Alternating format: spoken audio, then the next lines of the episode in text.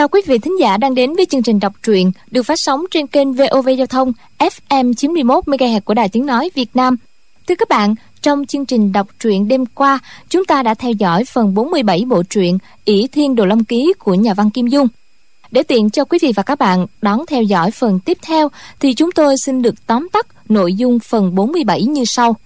Đoàn người Minh Giáo vượt qua sa mạc vào đến cửa ải Ngọc Môn, họ bán hết lạc đà, cải trang làm khách thương và chuyển qua cưỡi ngựa. Đến Cam Lương, một đội quân nguyên tác yêu tác quái đang bắt lùa đi cả trăm người già, phụ nữ và trẻ em. Bên đường lại có chín người, một thiếu nữ giả làm công tử, nơi thắt lưng đeo thanh bảo kiếm ỷ thiên, chỉ huy tám tay thợ săn ra lệnh họ không để tên lính nguyên nào sống sót để cứu các người dân đoàn người minh giáo bụng thầm phục thuật cưỡi ngựa bắn tên của tám thợ săn này thật là thần diệu. Chu điên muốn chạy tới hỏi thăm thì bọn họ đã phóng ngựa chạy xa rồi. Sẩm tối hôm ấy, đoàn quân hào sắp đến giang thành tử thì được tám thợ săn chính là thần tiễn bắc hùng phóng ngựa ra trân trọng đón mời đoàn minh giáo, ghé lục liễu sơn trang nghỉ lại.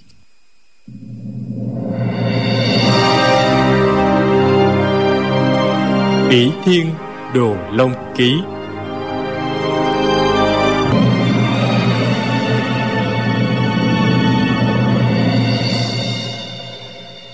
Trương du kỳ quay đầu nhìn lại chỉ thấy một ánh sáng trắng lóe lên nàng đã đâm mũi kiếm thẳng vào ngực.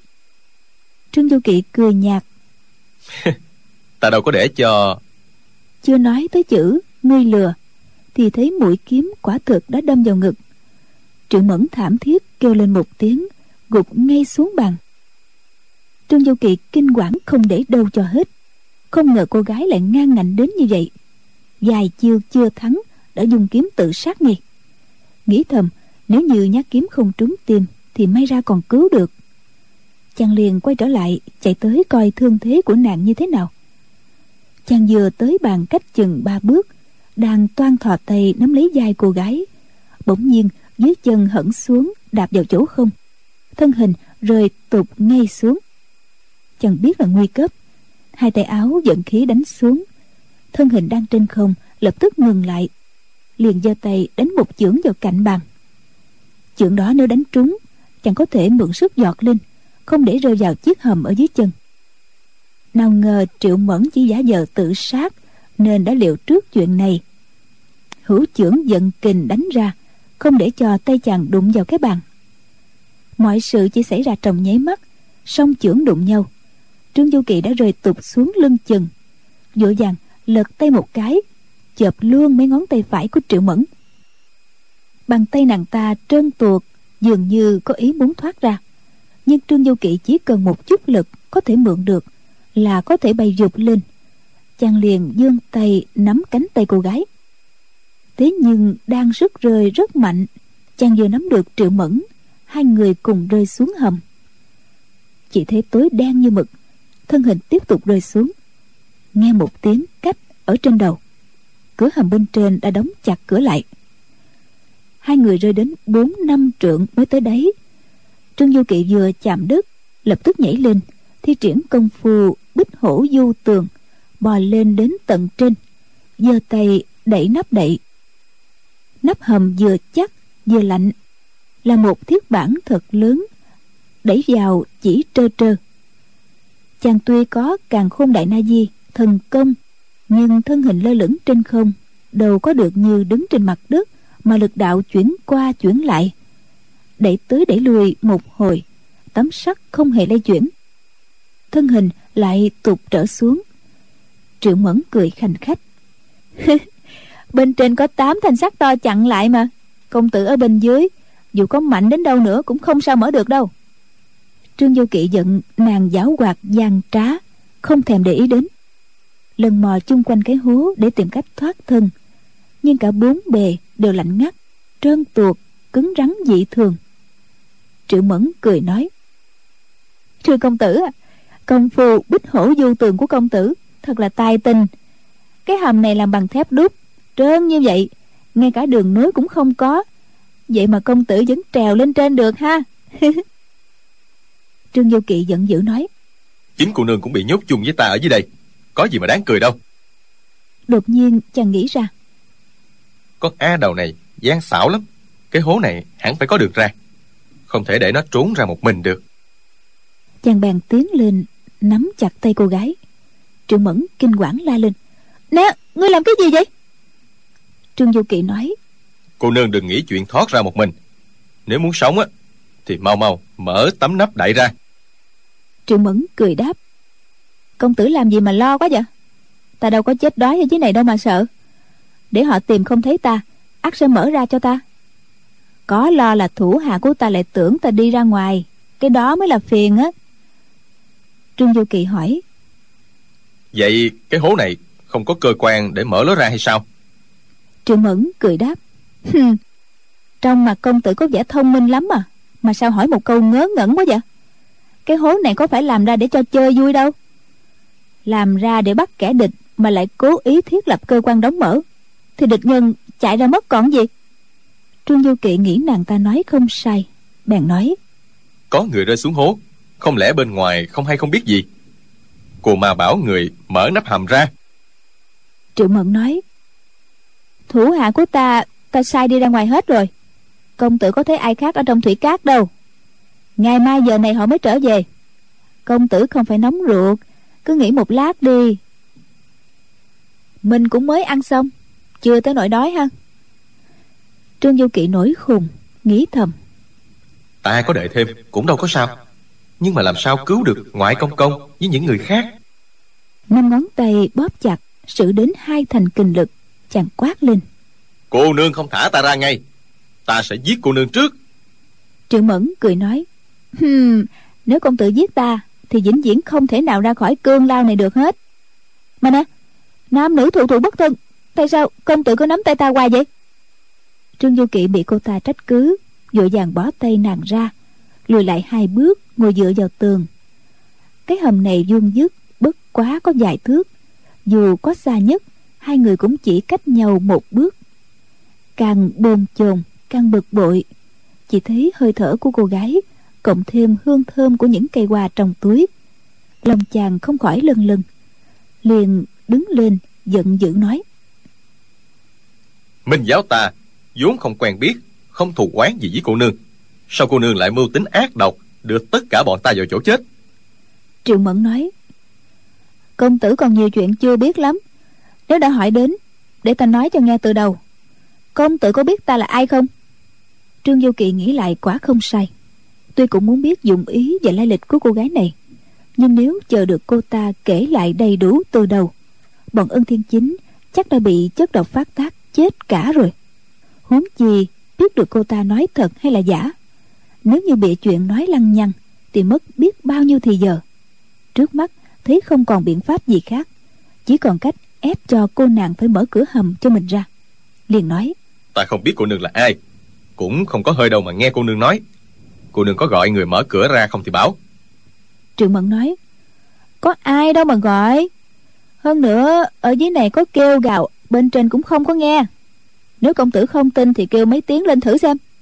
Trương du kỳ giận dữ giơ tay nắm đầu vai cô gái. Triệu mẫn quán sợ kêu lên một tiếng.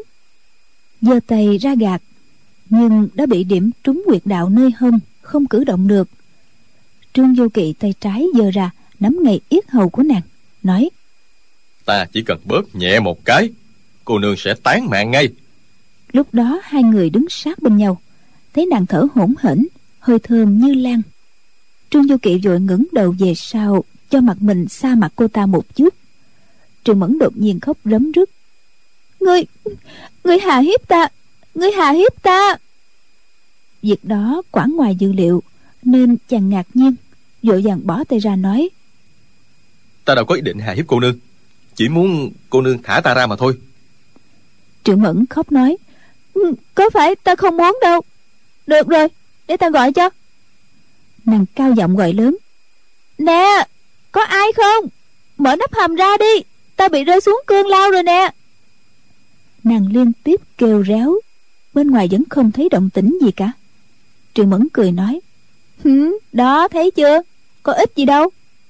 Trương du kỳ rất giận dữ nói không biết xấu gì hết. Vừa khóc xong lại cười. Triệu mẫn nói chính công tử mới là không biết xấu đó. Đại trưởng phu mà sao lại ăn hiếp nữ nhi chân yếu tay mềm? Trương du kỵ nói cô nương mà chân yếu tay mềm ư? Cô nương quỷ kế đa đoan còn ghê gớm gấp 10 gã phàm phu. Trương mẫn cười nói Ừ, cảm ơn cảm ơn. Cảm ơn trương giáo chủ đã khen ngợi. Tiểu nữ không dám nhận đâu. Trương du kỵ thấy tình thế khẩn cấp, nếu không ra tay độc ác, thì toàn thể người trong minh giáo sẽ chết sạch. Liền nghiến răng, thò tay ra, xoẹt một tiếng, đã xé ngay một mảnh giải quần của cô ta. Trương mẫn tưởng chàng đột nhiên có tà ý, lúc này rất hoảng sợ, kêu lên. Ngươi ngươi làm cái gì? Trương du kỵ nói nếu cô nương bằng lòng thả ta ra thì gật đầu đi. Trương mẫn nói để làm gì? Trương du kỵ không thèm để ý nhổ nước miếng cho ướt mảnh vải nói xin lỗi nha ta cũng đành vậy chỉ biết sao hơn. Chàng lấy mảnh vải bịt chặt mồm mũi cô gái lại. Trương mẫn không thở được nữa chỉ giây lát đã thấy tức ngực không chịu nổi. Thế nhưng nàng thật ương ngạnh nhất định không gật đầu. Sau cùng dậy mấy cái rồi ngất đi. Trương du kỵ giơ tay thâm mạch thấy nhảy rất yếu ớt nên bỏ miếng vải ướt bịt miệng mũi cô ta ra. Một lát sau trương mẫn từ từ tỉnh lại rên lên mấy tiếng. Trương du kỵ nói như thế đâu có gì là thích thú đúng không? Có thả ta ra không thì bảo. Trương mẫn hậm hực nói nè dù ta có ngất đi một trăm lần ta cũng không thả. Để xem người có dám giết ta không? Nàng đưa tay chùi miệng mũi hứ mấy tiếng rồi nói Hứ, nước miếng của người thối muốn chết được. Trương du kỵ thấy cô ta cứng đầu như vậy không biết phải làm sao. Thêm một lúc nữa càng thêm nóng ruột chàng nói ta vì cứu mạng cho mọi người đành phải làm ẩu một phen đừng trách ta vô lễ. Chàng nắm lấy bàn chân trái của nàng lột luôn giày vớ ra. Trương mẫn vừa ngạc nhiên, vừa sợ hãi, kêu lên. Nè, tiểu tử xấu xa, ngươi làm cái gì vậy?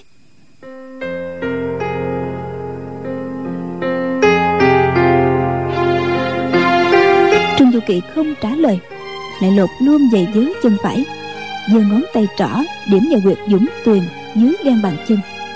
Giận cửu dương thần công lên, một luồng khí ấm liền theo ngón tay truyền vào nguyệt dũng tuyền ở chỗ lõm dưới lòng bàn chân, khởi đầu của túc thiếu âm thần kinh, là nơi nhạy cảm hơn cả.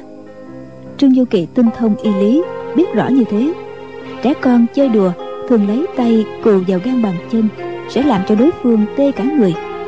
Lúc này, chàng dùng khí nóng của cửu dương thần công mơn mang nguyệt dũng tuyền. So với lấy lông chim hay tóc, cọ sát vào, còn khó chịu gấp bội chỉ mới cù mấy cái. Triệu mẫn nhìn không nổi, phải cười lên khanh khách. Toàn bước chân về để né tránh. Nhưng khổ nổi, nguyệt đạo đã bị điểm, làm sao cử động được?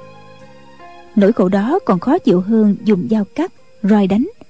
Chẳng khác gì muôn ngàn con rận cùng thi nhau cắn ngũ tạng lục phủ. Cốt tủy quý quản một lượt. Khiến nàng chỉ cười được mấy tiếng, rồi chịu không nổi, khóc òa lên trương du kỵ mặc kệ, tiếp tục tra tấn. Trái tim triệu mẫn dường như muốn nhảy ra khỏi lồng ngực. Các chân lông, chân tóc toàn thân ngứa không chịu nổi, như muốn rụng hết. Nàng mở miệng, mắng chửi. Nè, tình thúi tha tình giặc con. Sẽ có ngày, ta đem ngươi ra. Láng tri tôn xẻo.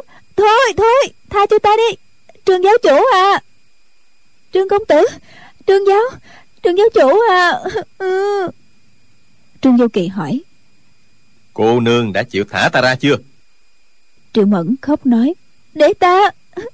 Thả mà! Mau ngừng tay! Trương du kỵ bấy giờ mới ngưng lại nói. Tạ lỗi. Chàng nắng mấy cái vào lưng giải khai quyệt đạo cho nàng. Trương mẫn thở vào một hơi mắng. Hơ! Tạc tử tử! Đi vớ xỏ giày vô cho ta!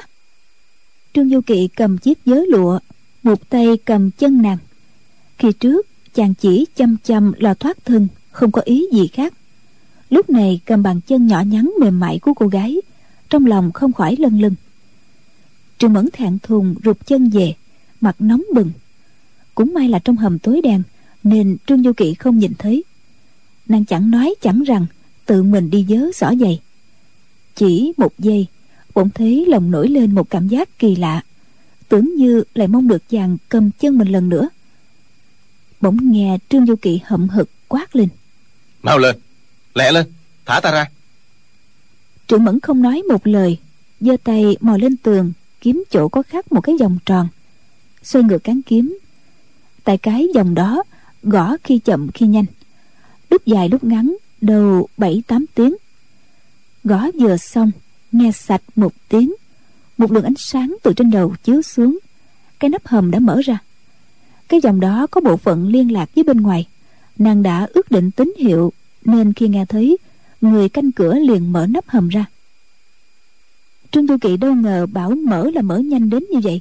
Không khỏi ngạc nhiên nói thôi ta đi ra. Triệu mẫn cúi đầu đứng qua một bên không nói lời nào. Vô kỵ nghĩ nàng là một cô gái nhỏ nếu mình còn chì chiết thêm không khỏi thất thú xá một cái rồi nói. Triệu cô nương vừa rồi chuyện chẳng đặng đừng mới làm như vậy. Bây giờ xin tạ tội. Triệu mẫn hất đầu quay sang nhìn vào tường. Đôi dài rung rinh hình như đang khóc. Khi cô nàng gian trá độc ác trương du kỵ cùng nàng đấu trí đấu lực không có một chút tạp niệm nào bây giờ thấy lòng hổ thẹn thấy tấm lưng thon của nàng nước da nơi cổ trắng như ngọc làn tóc xả ra không khỏi nhủ lòng thương cảm nói triệu cô nương tại hạ cáo từ trương mổ thật là không phải. Chàng thấy bóng lưng triệu mẫn rung rung nhưng nàng không quay lại. Trương du kỵ không dám nấn ná thêm lập tức thi triển công phu bích hổ vô tường trào lên. Đến khoảng còn chừng hơn một trượng chân phải điểm vào tường một cái bay giọt lên cao. Tay áo vớt một cái, bảo vệ trên đỉnh đầu. Sợ có kẻ nào ở trên đánh lén.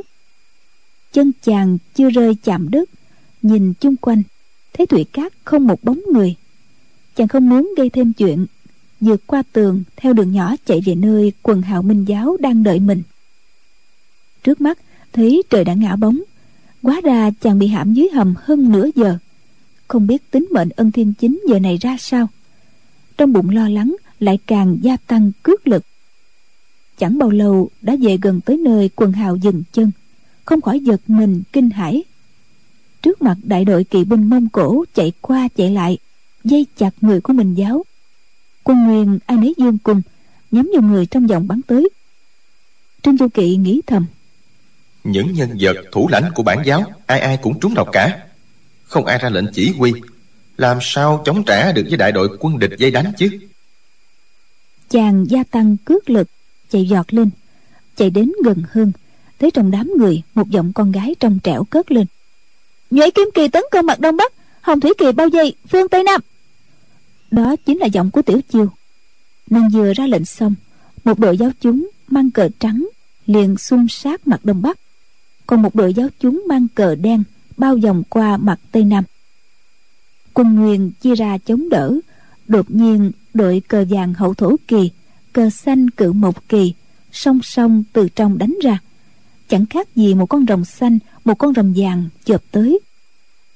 Quân nguyên bị đánh tập hậu. Trận thế liền đại loạn, phải lùi về phía sau.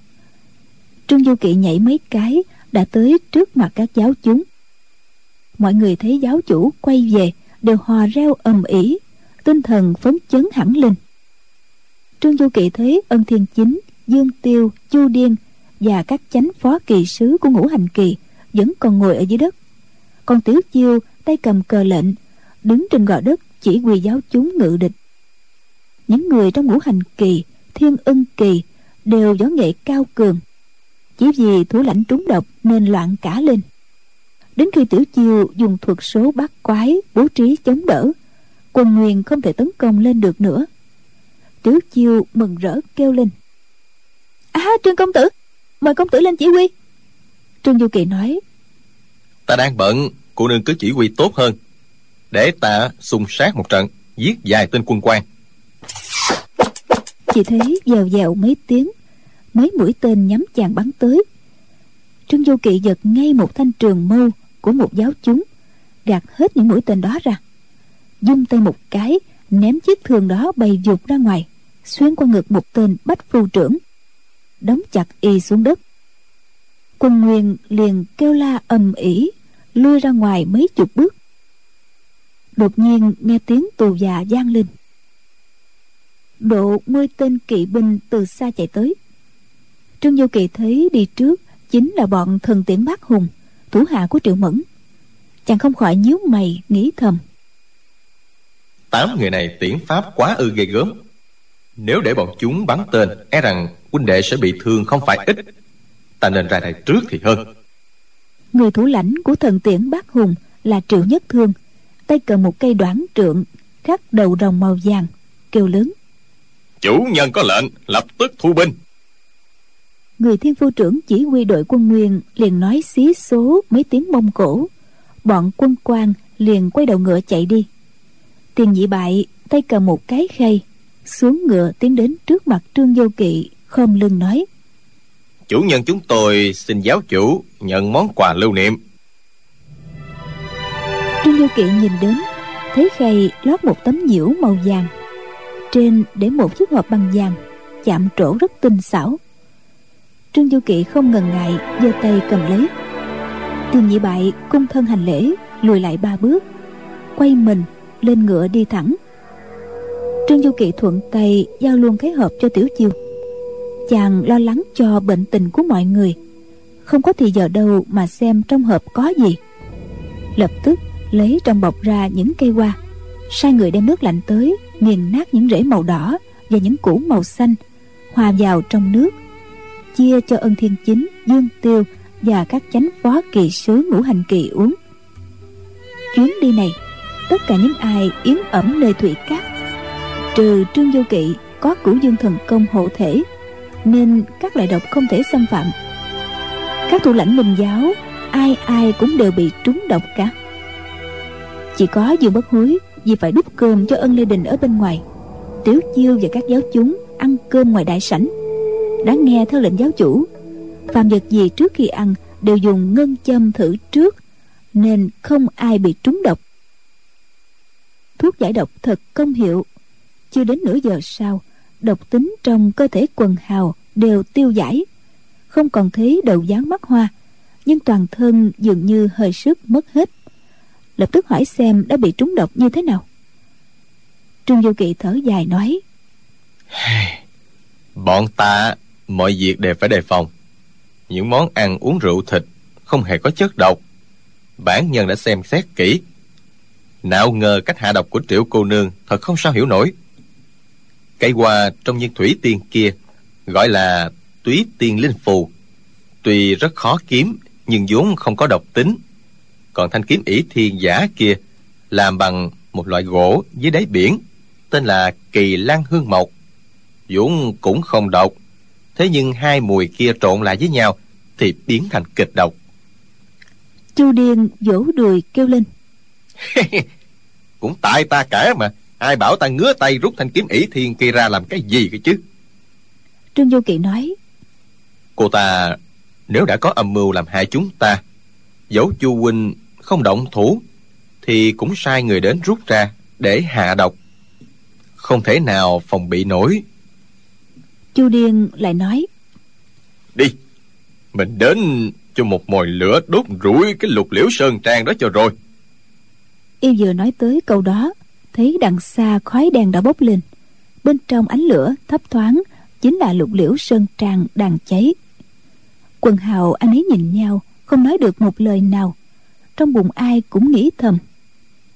Triệu cô nương này chuyện gì cũng tính trước được cả. Biết rằng mình giải độc xong thế nào cũng tới đốt trang diện thành ra phóng hỏa trước cho chắc ăn đây. Cô ta tuổi còn nhỏ lại phận nữ nhi nhưng quả là một kình địch. Chu điên lại vỗ đùi kêu lên. Cô nàng đốt trang diện thì ăn thua gì? Mình cũng cứ tới đuổi đánh cho một trận tan tành mới thôi. Dương tiêu nói. Đến như trang diện cô ta cũng đã đốt rồi. Đủ biết chuyện gì cũng tính toán trước xem ra mình có đuổi cũng không kịp đâu. Chu điền lại nói dương huynh võ công ngươi không nói làm gì. Ngay cả mưu kế xem ra cũng còn hơn chú điên này một bậc á. Dương tiêu cười đáp không dám không dám. Chú huynh thần cơ diệu toán tiểu đệ làm sao bị kịp? Trương du kỵ cười nói hai vị bất tất quá khiêm nhường. Chúng ta không bị tổn thất lớn chỉ có 13, 14 huynh đệ bị trúng tên. Cũng là may lắm rồi. Thôi lên đường đi ngay. Trên đường đi quần hào hỏi xem du kỵ làm sao tìm ra được nguyên nhân bị trúng độc.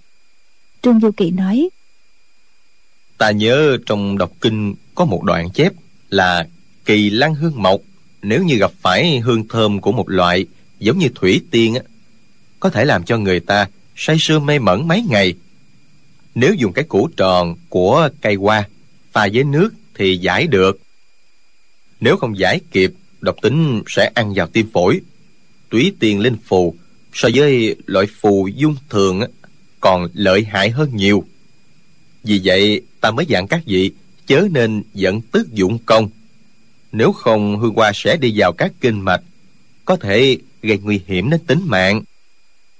Di Nhất Tiếu nói không ngờ, Con A Hoàng Tiểu Chiêu lại lập được kỳ công à.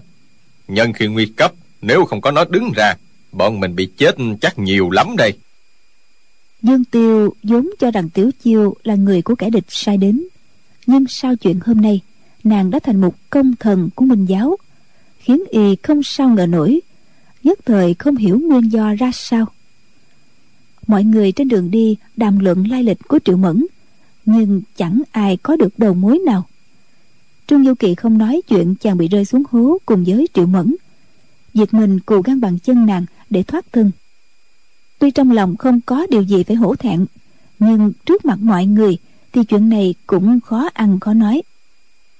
Tối hôm đó, mọi người vào quán trọ nghỉ ngơi, còn đại đội nhân mã chia ra tìm đền đài miếu mạo ngủ tạm. Tiểu chiêu lấy một thau nước bưng vào phòng trương du kỵ nói tiểu chiêu à hôm nay tiểu cô nương lập được kỳ công từ này không phải làm những việc phục dịch như trước nữa đâu. Tiểu chiêu cười nói nô tỳ rất thích được hầu hạ công tử mà có gì đâu mà phục dịch hay là không phục dịch. Đợi chàng rửa mặt xong tiểu chiêu lấy chiếc hộp vàng ra nói nè không biết bên trong hộp có độc trùng độc dược độc tiễn ám khí gì không nữa? Trương du kỳ nói đúng vậy đó cứ cẩn thận là hơn. Chàng để chiếc hộp lên bàn, cầm tay nàng kéo ra xa, lấy trong túi ra một đồng tiền dung tay ném tới. Nghe can một tiếng, trúng ngay cái mép hộp. Nắp hộp liền mở tung ra, không có gì khác lạ. Chàng đến gần xem, thấy trong hộp là một chiếc quà kết bằng trân châu, vẫn còn đang rung rinh. Chính là đóa hoa triệu mẫn cài trên đầu. Hai viên ngọc trai triệu mẫn ngắt đi này đã đính lại trên sợi chỉ bằng vàng. Chàng không khỏi ngẩn người, không hiểu có dụng ý ra sao. Tiểu chiêu cười nói công tử à vị triệu cô nương này đối với công tử tốt quá. Trịnh trọng sai người đến, biếu công tử một đóa hoa kết bằng ngọc trai. Trương du kỳ nói, ta là đàn ông, có được món trang sức của đàn bà để mà làm gì? Tiểu chiêu à cô nương cầm lấy mà đeo vậy tiểu chiêu xua tay cười nói ê vậy làm sao được? Người ta có tình ý với công tử mà sao nô tỳ dám lấy? Trương du kỵ cầm lấy bông hoa cười nói trúng. chàng dung tay ném ra vừa hay cắm luôn vào tóc của tiểu chiêu. Chiếc kim dưới bông hoa không hề chạm vào da thịt. Tiểu chiêu toàn dứt xuống. Trương du kỵ xua tay nói Chẳng lẽ ta tặng cô nương một món quà nhỏ Cũng không được hay sao? Tiểu chiều hai má hồng lên Nói nhỏ. Vậy thì đa tạ công tử. Chỉ sợ tiểu thư thấy lời bực mình. Trương Du Kỵ nói Hôm nay cô nương đã làm được một việc lớn. Cha con dương tả sứ Lẽ nào còn nghi ngờ? Tiểu chiêu lòng đầy vui sướng Nói À nô tỳ thấy công tử đi lâu quá không về. Trong bụng thật là nôn nóng. Thế rồi bọn thác tử đến tấn công không biết vì sao dám lớn mật đứng lên hô quán. Bây giờ nghĩ lại thật là sợ. Công tử à nhờ công tử nói lại với quý vị trong ngũ hành kỳ thiên ưng kỳ là tiểu chiêu to gan làm càng xin các gì đó đừng trách. Trương du kỵ mỉm cười. bọn họ cảm ơn cô nương còn chưa đủ sao lại trách cứ?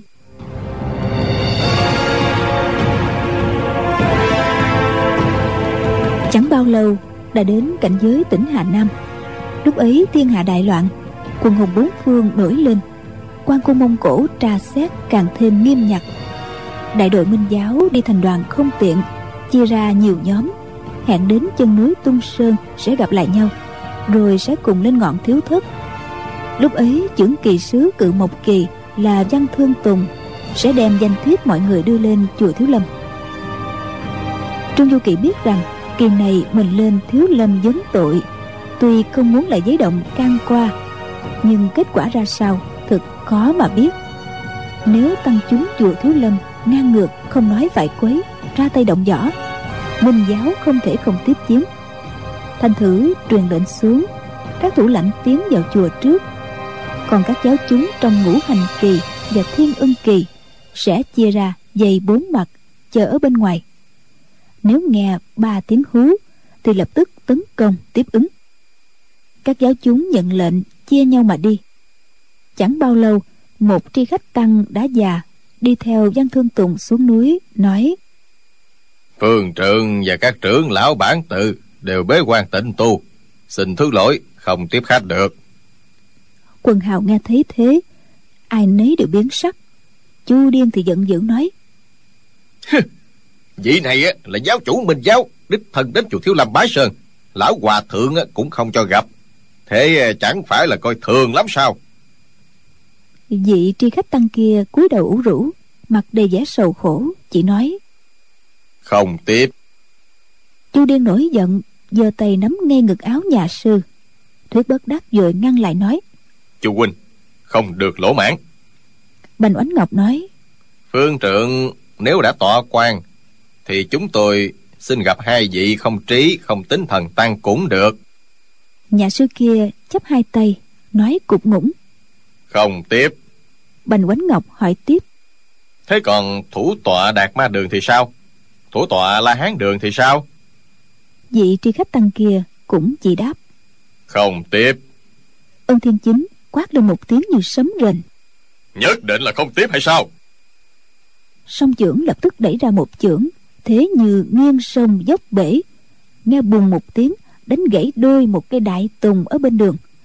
Nửa thân trên cả cành cả lá đều đổ rầm xuống.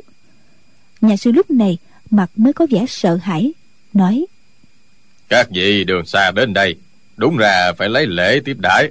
Có điều tất cả các trưởng lão đều tọa quan cả rồi.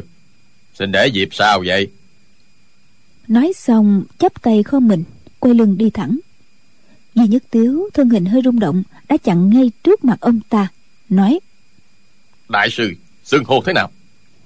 Vị tri khách tăng đáp pháp danh của tiểu tăng không nói tới là hơn. Di Nhất Tiếu vỗ nhẹ hai cái vào đầu vai của ông ta cười nói tốt lắm tốt lắm.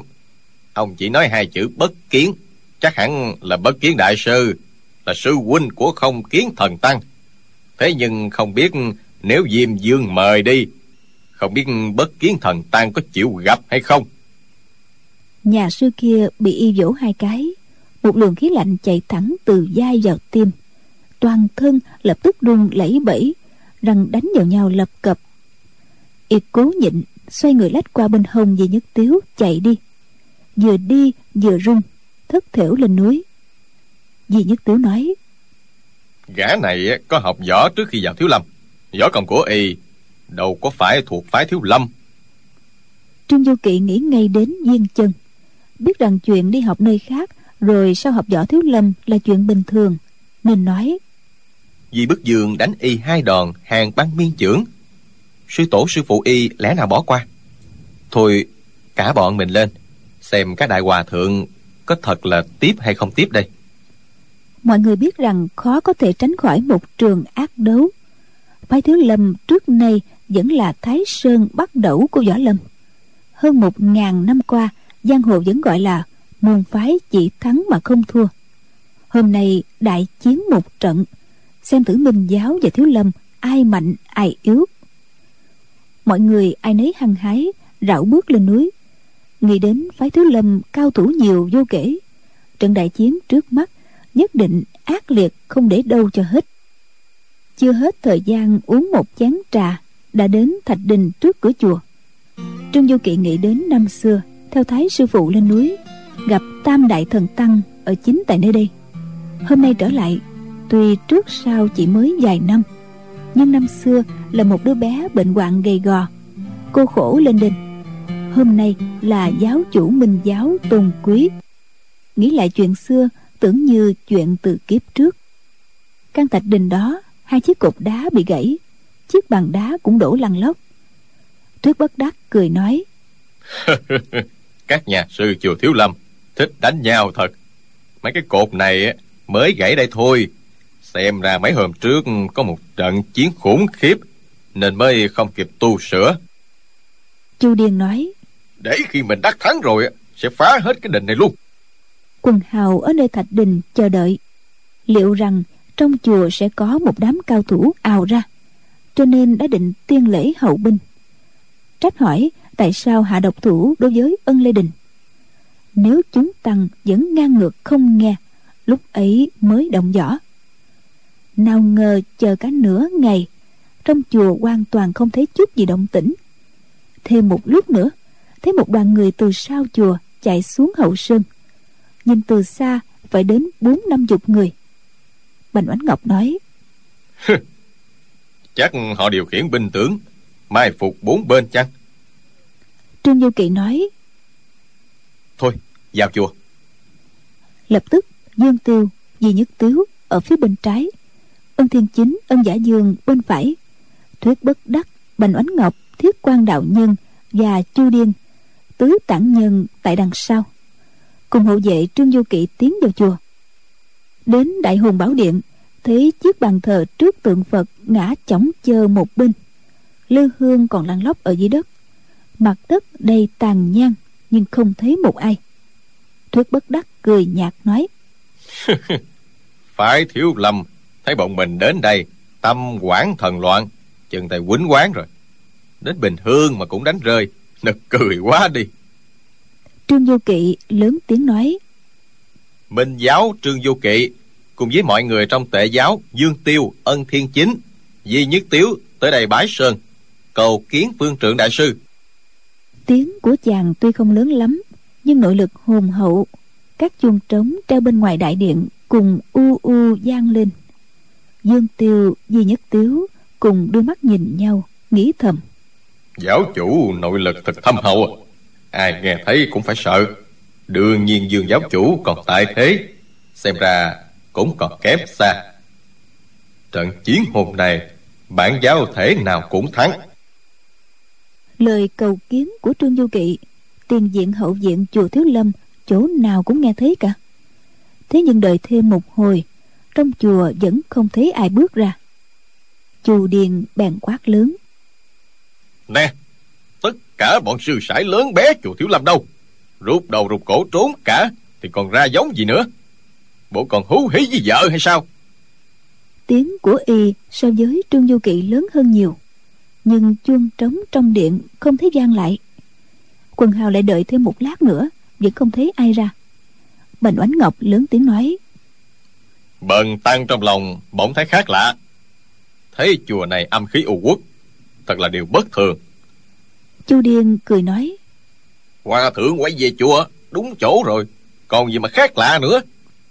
Thiết quan đạo nhân bỗng nói ồ nơi đây có một thiền trượng gãy đầu. Thuyết bất đắc cũng nói ồ nơi đây lại có một dũng máu lớn nè. Chu điên cười nói chắc là sau trận chiến ở đỉnh quang minh á quy danh giáo chủ truyền ra xa nên phái thiếu lâm mới mới treo cao miễn chiến bài xem chừng á họ chạy bán sống bán chết đến binh khí cũng quẳng bỏ luôn nè. Thiết quan đạo nhân lắc đầu. Ừ không phải như vậy đâu. Chu điên hỏi. Có gì mà không phải? Thiết quan đạo nhân nói. Vậy còn dũng máu này thì sao? Chu điên nói. Ừ, chắc là họ sợ quá nên cắt phải tay. Nói tới đây y khựng lại. Tự biết như thế không đúng nên nói không hết câu ngay lúc đó một trận gió thổi qua khiến quần áo mọi người tung bay. Chu điền vui vẻ nói gió mát thiệt á. Bỗng nghe có tiếng lách cách một cái tùng lớn ngã xuống cách dài mươi trượng ở phía tây. Quân hào ai nấy kinh ngạc cùng nhảy lên chạy ngay đến chỗ cây đổ. Thấy cây tùng đó ở bên góc đông nam của một tòa đại viện trong viện cũng không có ai không hiểu vì sao cây tùng lớn như thế mà lại bị gió thổi gãy được, làm sập cả một mảng tường. Mọi người tới gần quan sát, thấy các thớ gỗ nát dụng, hiển nhiên bị người nào dùng trọng thủ đánh nát, chỗ gãy cũng đã khô, không phải mới gãy. Quần hào coi kỹ một hồi, bàn tán xôn xao. Ồ, không có phải. À nơi đây có động thủ nè. Ghê gớm thiệt ha chết nhiều người quá. Trong tòa đại diện chỗ nào cũng có dấu vết một cuộc kịch chiến. Trên nền đá xanh, những cành cây khô, tường đá dây quanh để lại biết bao nhiêu vết binh khí chém xuống, quyền cước đấm đá. Nơi nào cũng đầy vết máu. Đủ biết nơi này giao chiến kịch liệt dĩ thường. Trên nền đất cũng còn nhiều vết chân lõm xuống, là của cao thủ tỷ đấu nội lực còn lưu lại. Trương du kỳ kêu lên mà bắt gã tri khách tăng kia hỏi cho ra lẽ.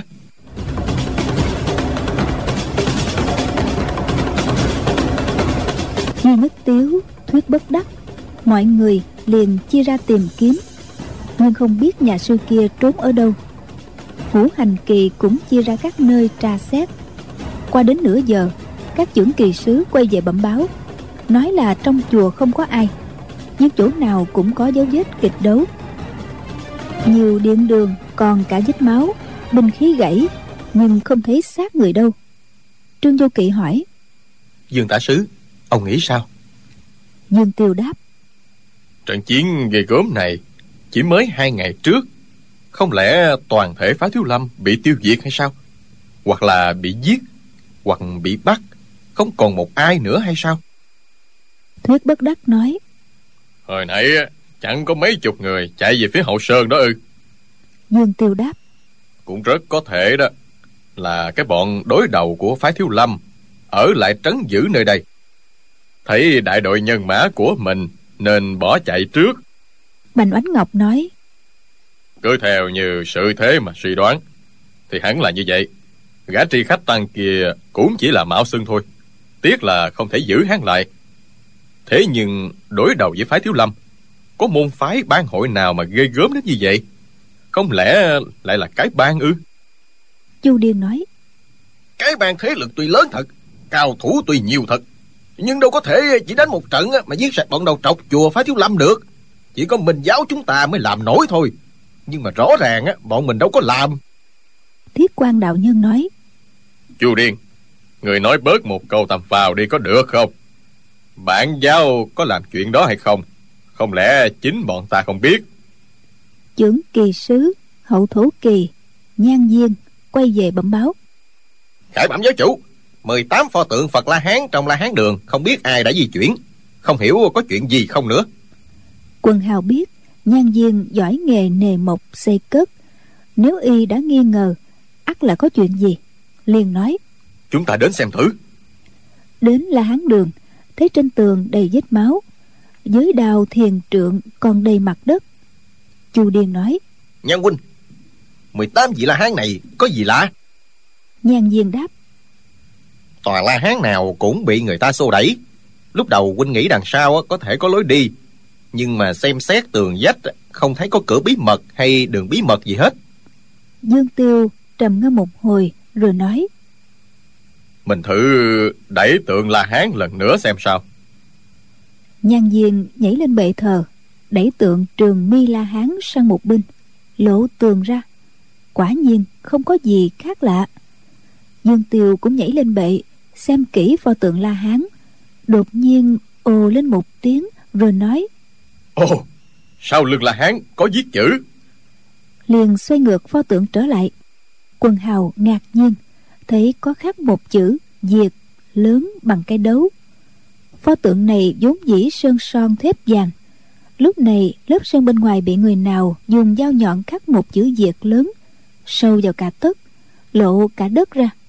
Vết xem ra còn mới. Rõ ràng khắc chưa bao lâu. Chu điền nói, chữ việt này là có cái gì gì? À đúng rồi. Chắc là phái nga mi đến quấy phá chùa thiếu lâm. Diệt tuyệt sư thái để chữ lại thị quy đó mà ai nấy thấy chuyện đó, ngoài sức tưởng tượng, đều lắc đầu. Trong khi đang nói chuyện, những người khác đã xoay cả 18 pho tượng lại. Trừ pho hàng long la hán ở tận cùng bên phải và phục hổ la hán ở tận cùng bên trái.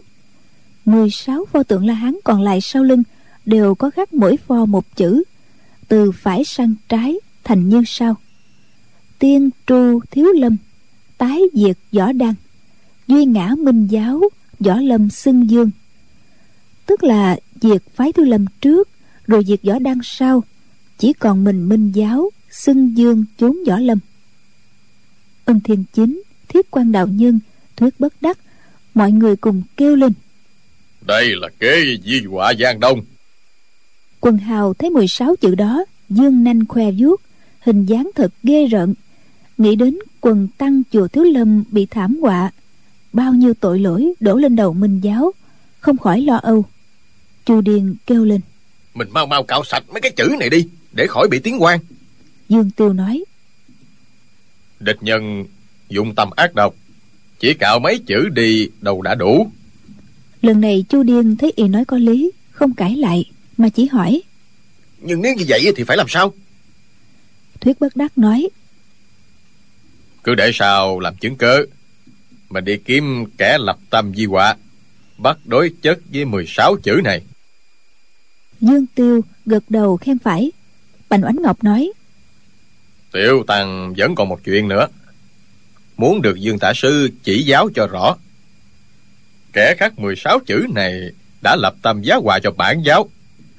Để chúng ta phải chịu cái đại tội tiêu diệt thiếu lâm khiến cho anh hùng võ lâm cùng nổi lên tấn công thế nhưng sao lại xoay lưng các pho tượng này quay vào tường vậy? Sao không để 16 chữ đó hướng ra ngoài? Nếu nhan kỳ sư không xét kỹ thì có ai biết được sau lưng tượng là hán lại có khắc chữ? Dương tiêu thần sắc ngưng trọng nói cứ theo như đệ suy tính các pho tượng la hán này ai đó xoay ngược lại hẳn là bí mật giúp cho bản giáo. Mình chịu một ân tình lớn của người ta đó quần hào cùng hỏi. Nhưng mà người đó là ai? Sao dương tả sứ lại biết? Dương tiêu thở dài. Hey, nguyên do ẩn giấu trong chuyện này dương mộ cũng chưa nghĩ ra. Câu nói của ông ta chưa xong. Trương vô kỵ bỗng nhiên a lên một tiếng kêu quảng lên. À tiên tru thiếu lâm tái diệt võ đan. Chỉ chỉ e phái võ đan cũng đang gặp nạn. Di Nhất Tiếu nói Chúng ta phải mau đến cứu viện Để xem bọn chó má nào gây ra chuyện này. Ân Thiên Chính cũng nói Việc không thể chậm trễ Mình phải lập tức đi ngay. Bọn gian tặc này đã đi trước mình hai ngày rồi. Trương Vô Kỵ nghĩ Không biết quân đệ Tống Sư Bá từ Tây Dực Đã về đến núi Võ Đan hay chưa. Suốt dọc đường chàng không hề nghe tin gì của họ cả. Nếu họ gặp biến cố ở trên núi chỉ có thái sư phụ cùng một số đệ tử đời thứ ba. Tam sư bá du đại nham tàn phế nằm đó. Cường địch kéo tới thì làm sao chống đỡ? Nghĩ đến đó, bất giác lòng như lửa đốt. Chàng bèn lớn tiếng nói, các vị tiền bối, huynh trưởng, phái võ đan là nơi tiên phụ xuất thân. Thái sư phụ đối với tại hạ ơn nặng như núi. Hiện nay đang gặp đại nạn, cứu bình như cứu quả sớm chừng nào hay chừng đó mời Dĩ Bức Dương cùng bốn nhân đi cứu viện trước.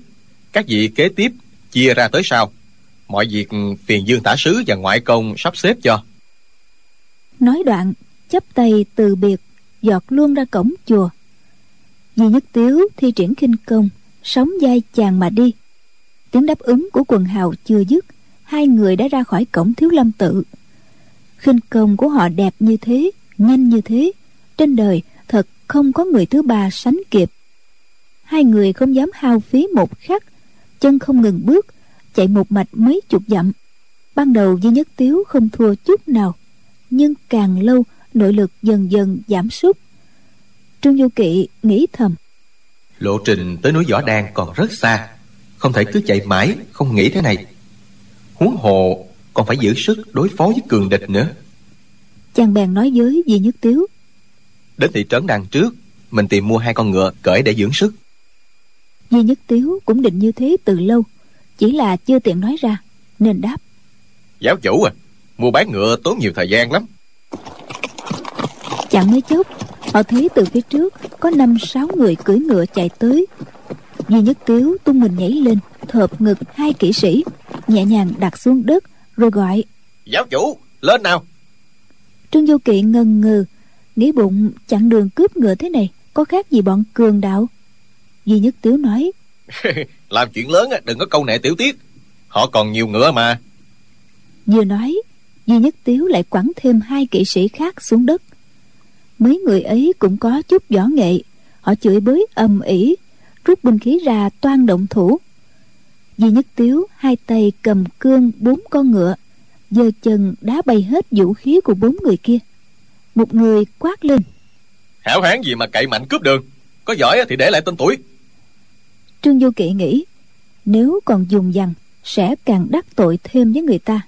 Bèn nhảy lên lưng ngựa cùng duy nhất tiếu mỗi người dông thêm một con quất ngựa phóng thẳng. Bốn người kia hò hét chửi bới song cũng không dám đuổi theo. Trương du kỵ nói Chúng ta tuy còn lâm vào cảnh Chưa có cách nào khác Nhưng không chừng người ta cũng đang có việc gấp.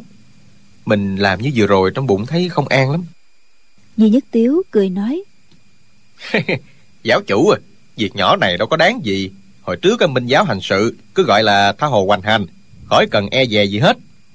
Nói rồi y cười ha hả. Trương Du Kỵ nghĩ thầm. Minh giáo bị người ta coi là tà ma dị đoan Cũng có lý do. Nhưng như thế nào là chính thế nào là tà cũng khó mà xác luận. Chàng nghĩ mình gánh giác trọng nhiệm giáo chủ nhưng kiến thức nông cạn rất nhiều việc chưa quyết đoán được đơn cử chuyện nhỏ là đoạt ngựa, còn do dự hồi lâu. Dù gió công cao cường, nhưng việc thiên hạ há chỉ dựa vào vũ lực mà thôi. Nghĩ đến đó, chàng chỉ mong sớm đón được tạ tốn về để trút bỏ gánh nặng trên vai. Quả thực, chàng cũng không muốn gánh giác trọng trách nữa. Đúng lúc ấy, bỗng thấy bóng người thấp thoáng, rồi có hai kẻ nhảy ra chặn đường, tay cầm gậy sắt. Duy nhất tiếu quát to. Tránh ra! Chiếc roi ngựa xoay vòng tròn, y dục ngựa xông tới. Một tên giơ gậy gạt roi ngựa ra. Tên thứ hai, quýt sáo, dung gậy tay trái đánh ngựa. Con ngựa duy nhất tiếu đang cưỡi quán sợ, dựng hai gió trước lên. Ngay lúc ấy, từ trong lùm cây có thêm bốn hắc y hán tử nhảy ra. Nhìn thân pháp, có vẻ đều là các hảo thủ. Duy nhất tiếu nói to.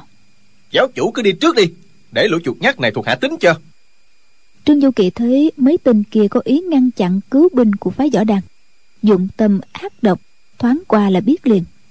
Lúc này phái võ đàn đang nguy nan, chẳng biết duy nhất tiếu, võ công cũng như khinh công đều xuất chúng, đủ sức thanh toán bọn này.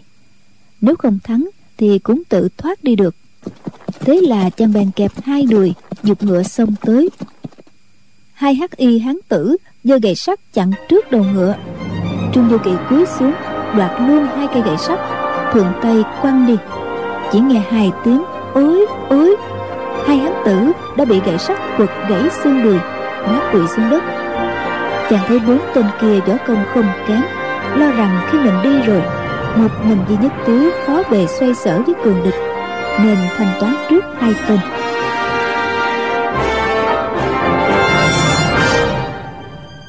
Các bạn thân mến tình hình ở núi Võ Đan sẽ ra sao? Mời quý vị và các bạn đón theo dõi phần đọc truyện tiếp theo vào chương trình đọc truyện đêm mai cũng vào lúc 23 giờ trên sóng FM 91 MHz của Đài Tiếng nói Việt Nam. Đến đây, thì ekip thực hiện chương trình xin được chào tạm biệt. Hẹn gặp lại quý vị và các bạn vào chương trình đọc truyện đêm mai.